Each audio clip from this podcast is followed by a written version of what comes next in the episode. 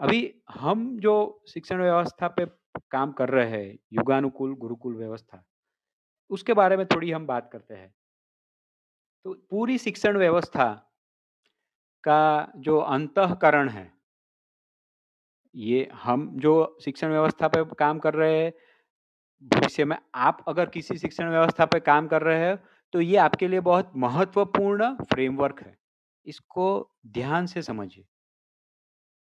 शिक्षण व्यवस्था का अंतकरण, ये अगर हम समझेंगे तभी हम युगानुकूल गुरुकुल व्यवस्था बना पाएँगे, जो संपूर्ण शास्त्र मान्य होगी। फिर भी किसी भी समय के लिए युवान या गृहस्थी को निर्माण करने के लिए सक्षम होगी। तो अंतकरण शिक्षण व्यवस्था का शास्त्र होना चाहिए। जो भी फ्रेमवर्क घड़ेंगे उसके मूल में शास्त्र होना चाहिए। उसका प्राण, पूरी व्यवस्था का प्राण ब्रह्मचर्य होना चाहिए। ब्रह्मचर्य बहुत ही विस्तृत विषय है। उसके ऊपर पूरा दो तीन घंटे का सेशन हो सकता है कि ब्रह्मचर्य आश्रम क्या? राइट उसके ऊपर बात कर सकते हैं। तो शिक्षण व्यवस्था का प्राण ब्रह्मचर्य है। आज सिर्फ़ इतना समझ लो। शरीर, यह व्यवस्था का शरीर क्या है?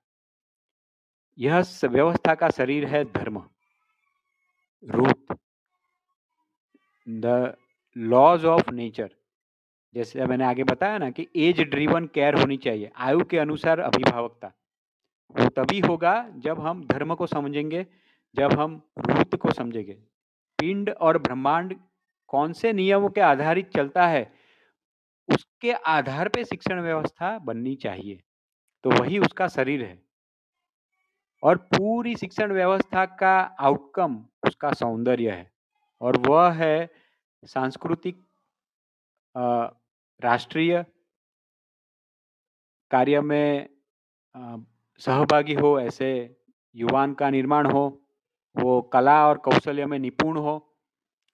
ऐसे बच्चे जब गृहस्थ आश्रम में जाएँगे, वही शिक्षण व्यवस्था का सौंदर्य होगा। वो परिणाम है, उसके ऊपर हम ध्यान नहीं देते। पर यह तीन बात पे हमें निश्चित ही ध्यान देना है कि जो भी हम निश्चित निर्णय करें, वो शास्त्र आधारित होना चाहिए, वो ब्रह्मचर्य आधारित होना चाहिए और धर्म और रुत के आधारित होना चाहिए।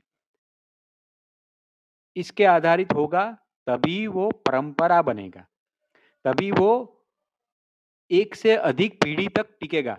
जैसे मैंने अपने व्यक्तित्व के प्रारंभ में बताया था कि उन्नीस सौ सैंतालीस के बाद बहुत सारे महापुरुषों को ऐसा लगा कि शिक्षण व्यवस्था में बदलाव अत्यंत आवश्यक है। उन्होंने काम भी किया उनकी व्यवस्था बहुत ही अच्छी थी फिर भी कोई ना कोई कारण से वो अभी नहीं है।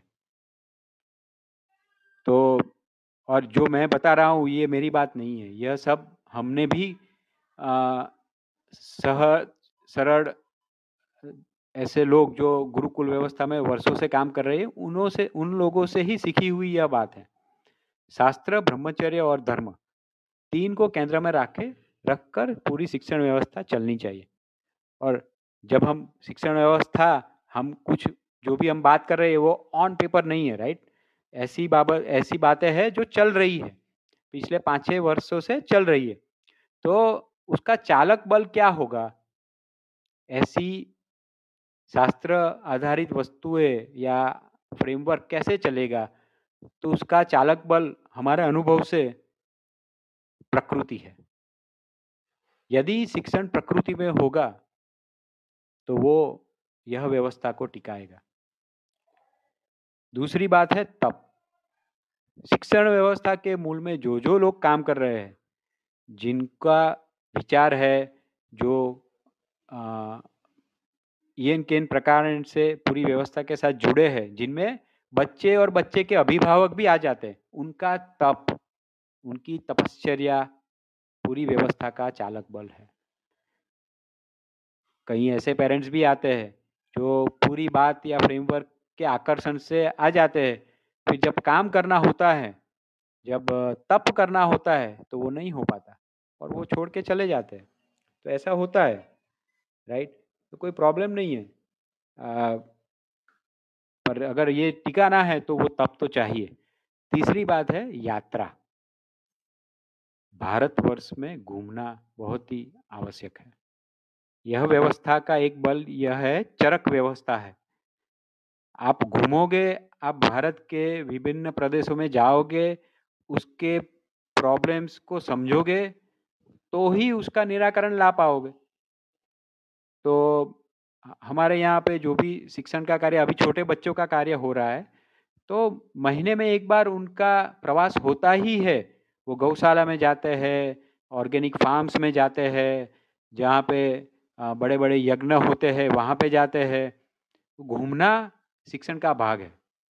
वो अगर घूमेंगे नहीं तो वो वो जैसे तालाब का पानी रुक जाने पर सड़ने लगता है। राइट? ऐसी बात हो जाती है। चौथी बात है, जो भी विद्यार्थी है, वो अंत्यवासी होने चाहिए। इसका अर्थ यह है कि जो भी विद्यार्थी है, उनका at least one third of the day minimum आठ घंटे वो सभी बच्चे अपने साथ, एक साथ रहते हो। उनका सहजीवन होना चाहिए। यह बात आज की परंपरा परंपरागत स्कूल में भी है छः छः आठ घंटे बच्चे स्कूल में जाते हैं, पर यह इसलिए लिखा है क्योंकि ऑल्टरनेट एजुकेशन के नाम पे बहुत सारी जगह पे हम होम स्कूलिंग भी देखते हैं। जहाँ पे यह सहजीवन का अस्तित्व नहीं होता है। सहजीवन के बहुत सारे बेनिफिट्स हैं। उसके ऊपर भी हम बहुत लंबी टॉक कर सकते हैं, जो हमने अनुभव से देखा हुआ है। तो वो शिक्षण व्यवस्था का एक अत्यंत आवश्यक चालक बल है अंतेवासी बच्चे होने चाहिए। और अंत में, जब भी हम कोई व्यवस्था की बात करते हैं तो उसको चलाने के लिए वित्त भी चाहिए। और वित्त ऐसा पवित्र होना चाहिए कि जो व्यवस्था को टिकाएगा। अगर वित्त में पवित्रता नहीं है तो भी बहुत सारे ऐसे प्रयोग शुरू होके बंद हो जाते हैं। तो पूरी व्यवस्था गुप्त दान पे चलनी चाहिए।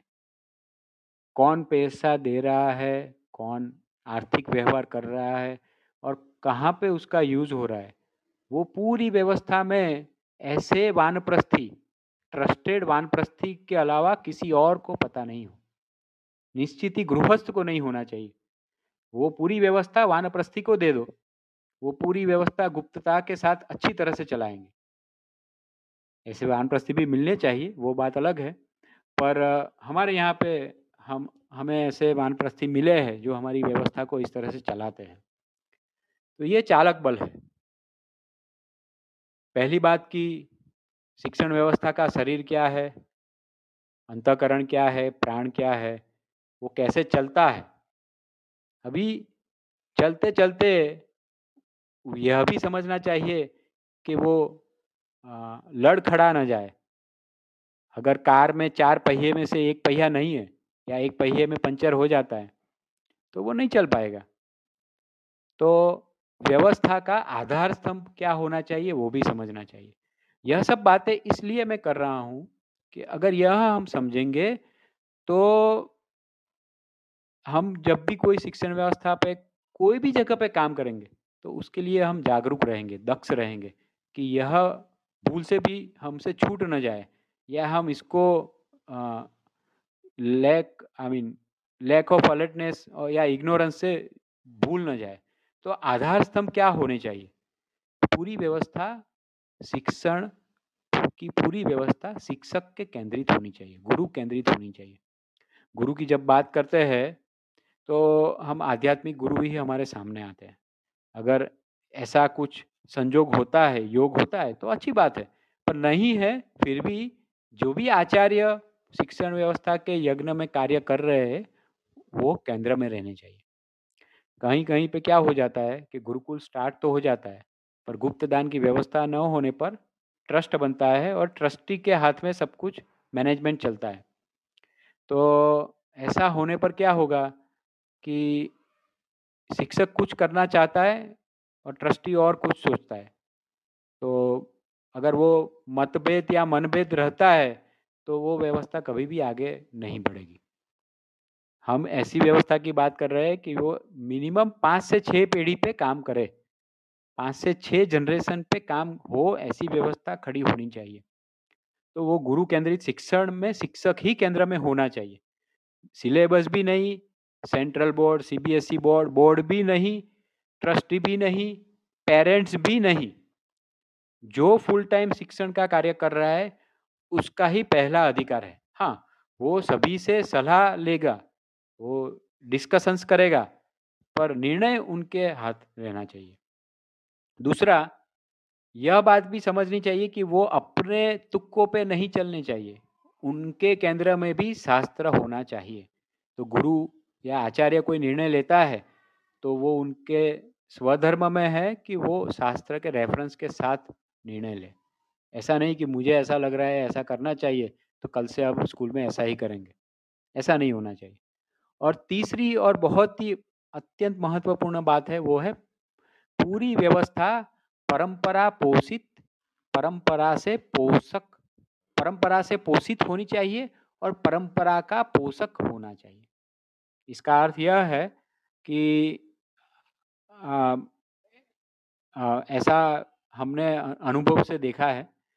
हमने भी अनुभव किया है और ऐसे शैक्षणिक प्रयोग में भी देखा है कि अधिकतर क्या होता है कि बच्चों के शिक्षण के लिए चिंतित माँ बाप ऐसी कुछ व्यवस्था खड़ी कर देते हैं। और फिर जब उनके बेटे या बेटियाँ उनका शिक्षण पूर्ण हो जाता है तो पूरी व्यवस्था बंद हो जाती है।